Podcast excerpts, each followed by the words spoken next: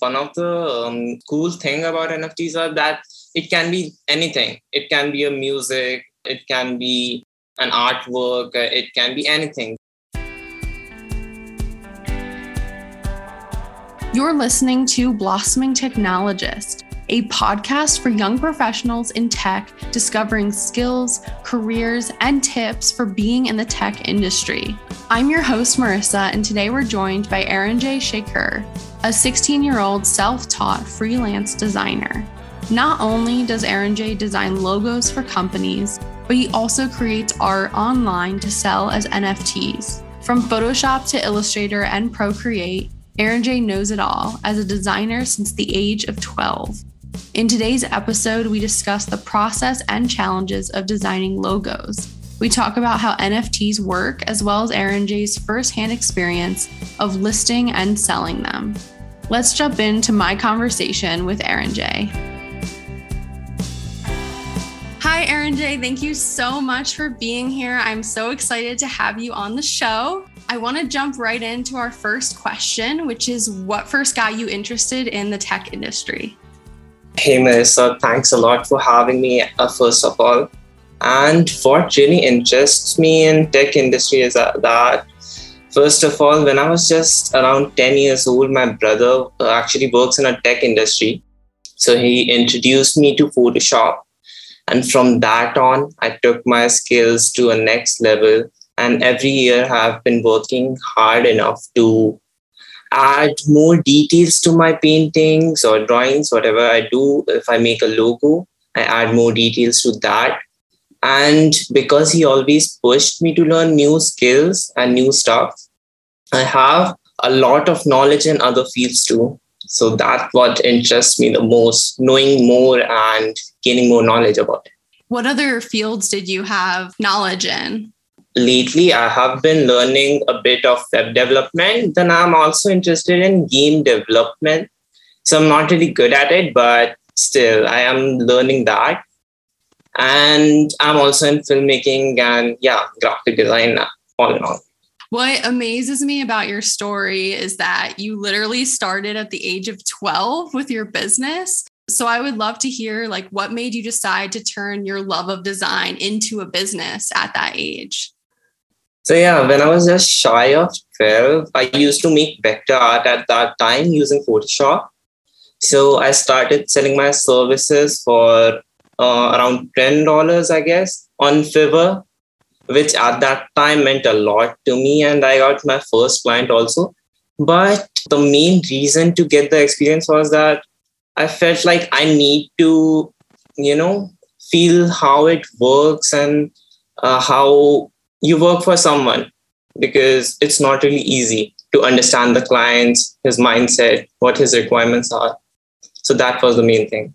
Did you get any help with launching your business? Because you were just 12 yeah yeah. My brother always helped me with all the stuff. So uh, one of the things that i face problem in is when you need to get the money from the client I can't really uh, store it somewhere because I'm not really 18 right now and I don't have a bank account. So my brother always helps me with that stuff. That's so good. awesome. Yeah. Okay, so you mostly design logos from what I see. So, how did you learn to design logos? Okay, so I learned designing brand logos from mostly from YouTube videos. So, I was first introduced to Photoshop. Then, because Photoshop is mainly based on editing, editing photos, I did not think that Photoshop was the right choice for me for logos. So I shifted from Photoshop to Adobe Illustrator and I started designing logos on that.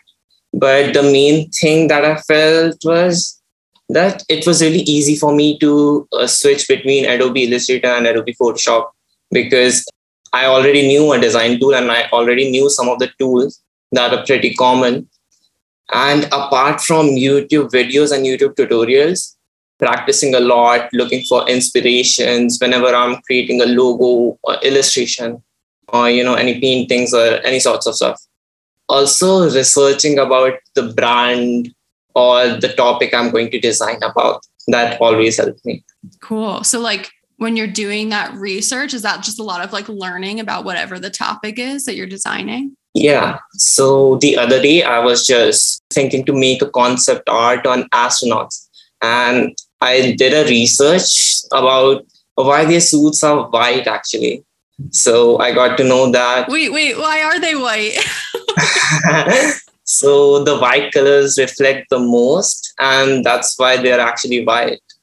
Huh. Okay. In the space, it's all black. So the white color is what reflects the most, and the, so that they are visible. Wow. Who knew that's what you could learn as a designer? I know, right?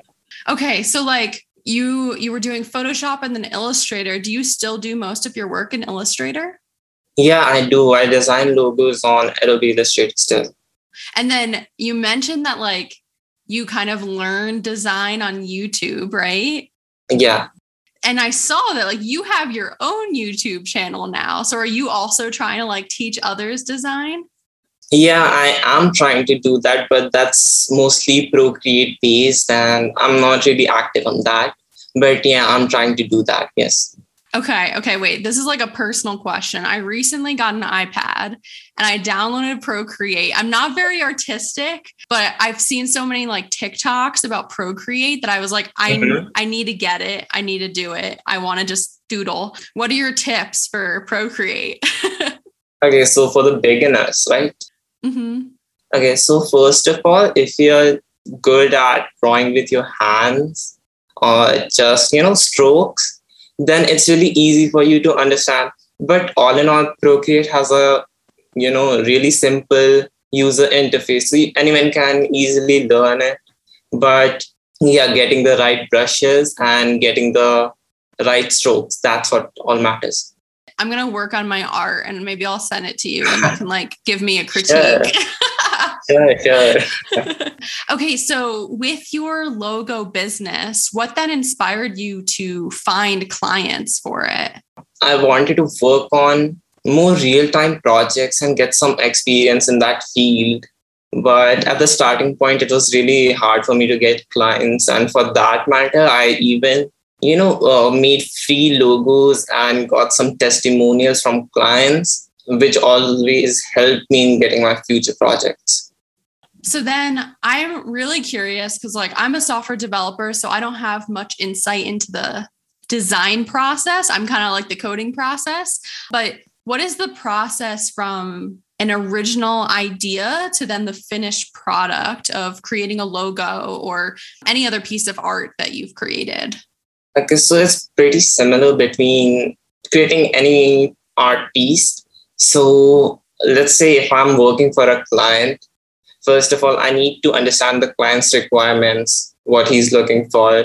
And one problem that I face a lot is that sometimes clients don't know what they're looking for.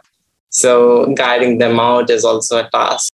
And then when I'm done with the requirements, I need to get specific information on what type of logo do they need or what type of brand they have so that I can research a bit on what logo would suit the best. I draw some sketches and then I refine them in Adobe Illustrator and I color them. And then I show the designs to the client and tell them, hey, I came up with this. Is it good or not? And if uh, he have any specific requirements or revisions, I do that. So that's pretty much it. How many iterations do you typically go through with that feedback cycle? So mainly around three or four. That's it. Okay, cool. And you mentioned Fiverr at the beginning. Is that where you do most of your business for clients?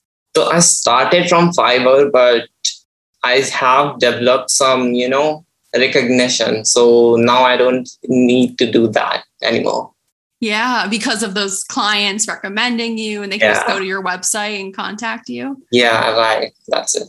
Amazing. Okay, so when you're doing this freelance design, what would you say is your biggest challenge that you face? I guess the one problem that I face, I think I said this earlier also, is that clients don't know what they're looking for exactly. or they don't have in mind how much should I charge them or how much their budget should be. So that always, you know, is a challenge because you need to guide them. You need to tell them that this will fit your business. That's super interesting because in the software development process, we kind of go through the same thing. I'm a, I'm a consultant. So when we're working with a client, sometimes they have no idea what they want. So we go through this whole like discovery phase where we like ask them questions, work with users, try to like find out what they actually want versus what they think they want. Um, and it's a really cool space to be in. So it's interesting to see that there are parallels between like software development and just just the design process. Yeah, I know right. They're really similar. In fact, I have been working in a lot of fields now because I have been into web development and filmmaking and game development as well. And one of the things that I find most common is design only because you need to have something in mind to start creating. If you're creating a game, you need to have specific things like what type of character would it be, how would it look, how will your scene be, and similar in filmmaking, you need to think about how will a film set look like and how will things be in that you know if the person is living in a city how would the city look like? Same thing with web design. How will the website look like how will the starting user interface would be like how would it be easy for people to you know go through it so i feel a lot of fields are pretty connected Absolutely. And I'm noticing that more and more with just the tech industry through this podcast. Like I talk to people from all these different fields and there's so many parallels. It's insane. like there's so many processes that are similar or just like overall feelings of the tech industry and imposter syndrome, like that kind of stuff. It's everywhere. It's crazy. right. Am right? Yeah. Okay. I have one other question about designing logos in your freelance business. If there are fellow designers who are interested in freelancing, what advice would you give them? So, firstly, go out there get out of your comfort zone. And then, one of the problems that I faced when I was just starting out was I did not know specific things like how much should I charge for, or is this logo looks even good, or is it not? So for that, I recommend joining communities. Uh, there are a lot of design communities, and I think that it would be really great if you join them because then you can ask for their advice and ask for suggestions like how much should you charge because the pricing is really diverse. A logo could be around from starting from two dollars to two thousand dollars, so it's insane. oh my gosh! And lastly, I think building a portfolio is an essential task because you need to have something to show to your clients. You mentioned these art communities. Do you have any at the top of your mind that people should look into? Yes, I have one of my own Discord community which people can join. So we also publish some cool stuff over there. Like I recently launched Insta Hues, which is a website which has a huge collection of color and gradient palettes. And this is another thing that I faced when I was just starting out that I did not know which colors to go for and which colors would look the best. So for that, I have a website on which you can check out the colors and see what would fit your project. I, I did see that you built InstaHues did you actually do the coding and everything behind that, or did you work with someone else? I got some help from my brother because I'm not really good at coding. I just know a bit of JS and yeah, basic HTML and CSS. Yeah, yeah, he's always there. That's what I'm learning. Yeah. but that's really awesome. Like you saw something that you needed and built a tool for it because you know that other designers probably need it too. Yeah, I know, right? So that was the main thing. And most importantly, I added a feature so that other designers can also publish their own color or gradient palette to the website free of cost. So that's another great thing about it. Oh my gosh. Okay. So people need to check out InstaHues. I will link it in the show notes. They can click on there. They can check it out, put their own palette on there. I'm super excited about that. So, the other thing I want to talk about because it's like not only do you have this business where you're making logos, but I see you got into the NFT business, selling your art a little bit, right? Right. Yeah, I did. So, for anyone who doesn't know, an NFT is a non fungible token, which is basically a type of cryptocurrency where you sell your art and only pay for it through crypto. Aaron J, can you explain that better than I can? okay, so NFT is a unique digital token which can be stored on the blockchain itself, and you can buy and sell NFTs on uh, a NFT marketplace. There are a lot of great marketplaces nowadays. So some of them are Foundation, OpenSea, Rarible. And also, when you have bought an NFT, you can further sell it to someone else. I'll give you an example. So basically, NFT is just like a painting. So you can buy and sell paintings, you can bid on them, and yeah, you can collect them. Yeah, I it's going crazy. I mean, like cryptocurrency is just like a hot topic right now. I know that some bands are selling their albums as NFTs. Um, even Nyan Cat, I think, sold as an NFT. I don't know if you saw that. Yeah, yeah, I did. I'm curious to find out, like, what inspired you to then start selling your artwork as NFTs? So yeah, as you said, one of the um, cool thing about NFTs are that it can be anything. It can be a music. It can be an artwork, uh, it can be anything. So, to be honest, first of all, I was going for money. so, my dad and my brother introduced me to NFTs and they got me some Ethereum in my wallet, crypto wallet. And also, that was a time when I came over Beeple, uh, who is also a digital artist. And he sold one of his NFT for $69 million. And I was like, oh, it's a huge amount of money and I'm gonna get that. So I listed my first NFT for one Ethereum, which is two thousand dollars. And I wasn't able to get a sale, but I got a lesson from that that you know people had a huge following over two million. And I came across with that and I was like, I only have 20 followers, including my second account. So you need to market your NFT. You need to tell people that, yeah, this artwork is out there. You need to check it out. Wow, that's just a crazy business. Now that you've learned your lesson about how much you can charge for your NFT, are you planning to continue putting up artwork on there? Yeah, I am still doing that, but I'm not really focused on that. It's just like a side project, but I'm doing that. Cool. You talked a little bit about like the process of putting up an NFT. Could you talk a little bit more deeply about like how do you mint an NFT and then sell it? How does the money exchange happen? All of that. Yeah, so before you can sell an NFT, there are two things that you need to do before that. So you need to mint it and list it. So minting is a process of publishing your work on the blockchain and then listing is the process of publishing that NFT on the marketplace itself. So when it's on the marketplace, users can buy. I'll also give you an example. So suppose you have a web dis- a website. First, you will need to upload the file. If you have to put an image on a website, you need to upload the image, right?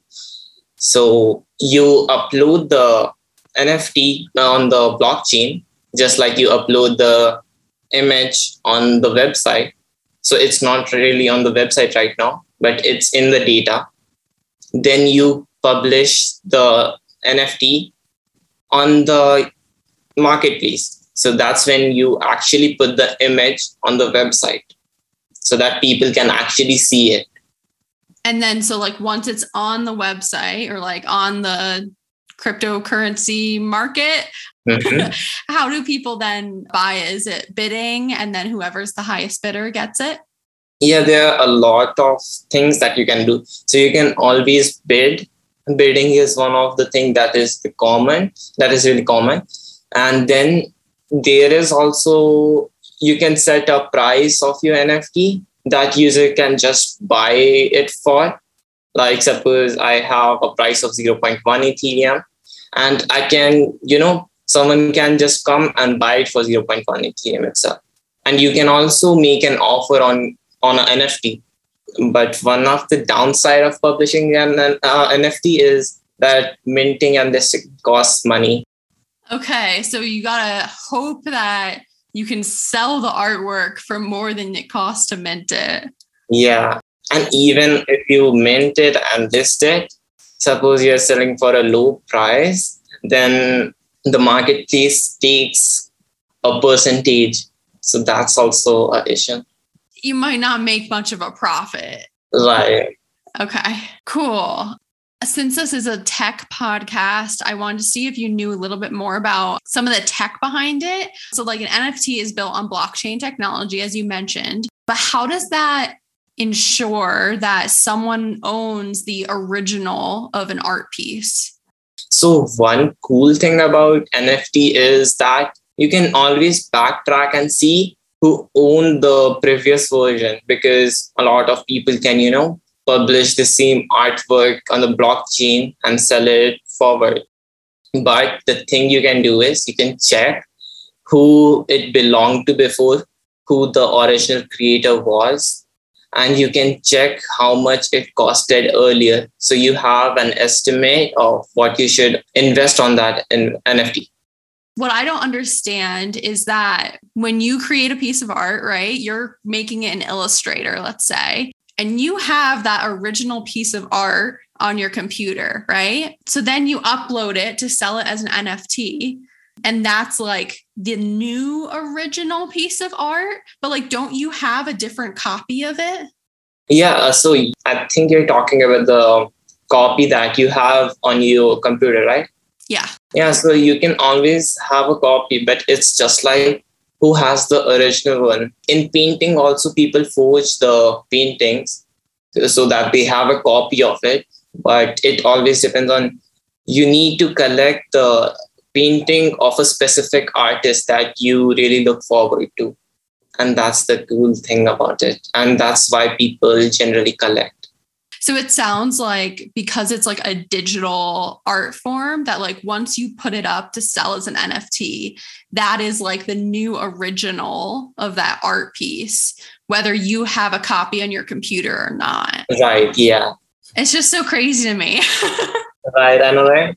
Yeah. And I, I imagine like if anyone else doesn't know NFTs, like I think it's a big thing to learn. Um, but I imagine like once you get into it, it's like you're just collecting digital art pieces and then you have almost like a digital portfolio of all the art that you own. Yeah. That's all I'm going to grill you about for NFTs. I have one more question because I know you're getting into filmmaking and I want to learn more because you briefly told me about how you have a short film called Distorted, a schizophrenia story. What is that about and what inspired you to create it? So, actually, schizophrenia is a mental illness in which a person can differentiate his imagination and reality. So, if you are like sitting in a room, you might be thinking that you're walking in a field and that might be real to you. That's a sad thing about it. And another sad thing about is that out of 10 people, four people commit suicide who are suffering from schizophrenia. So the film is all about a person who is suffering from schizophrenia and he ends up in a messy situation without any fault of his own. And I believe that this topic is not well covered in my country and people don't pay much attention to it. So I wanted to create a movie that spreads this message. And that was the main thing that inspired me that I need to spread a strong message to the community. Wow, that sounds powerful. And I'm excited to see it. You said it's going to be on YouTube? Yeah, it is going to be on YouTube. Okay, cool. If this episode comes out after it launches, I will put that in the show notes for sure. And people can check that out. I'm also really curious because you're mainly a designer and I'm I'm guessing mostly graphic design. Mm-hmm. Have you seen any parallels between like filmmaking and designing art and logos? So I guess I tend to find, you know, similarities between them. So suppose you are making a film, you need to add good lighting to make a good scene. And that's the same scenario in designing. And if you are making a film, you need to design things, you need to design how would a scene look? You need to color correction, and that's what you do to a digital painting. So I think they are pretty similar to me. But yeah, there are some things that are not. Like you can say acting. Acting is not a thing that designing covers. But if you are talking about camera movement, so camera movement is actually in Blender, which is a 3D art making software, which I just learned recently two weeks before. Another thing is that you need to look what angle should be the camera in, what should it be looking towards in a painting or in a movie. Okay, yeah, it sounds very complicated, but you're you're like a master of all trades. We've got the freelance design, selling NFTs, and filmmaking.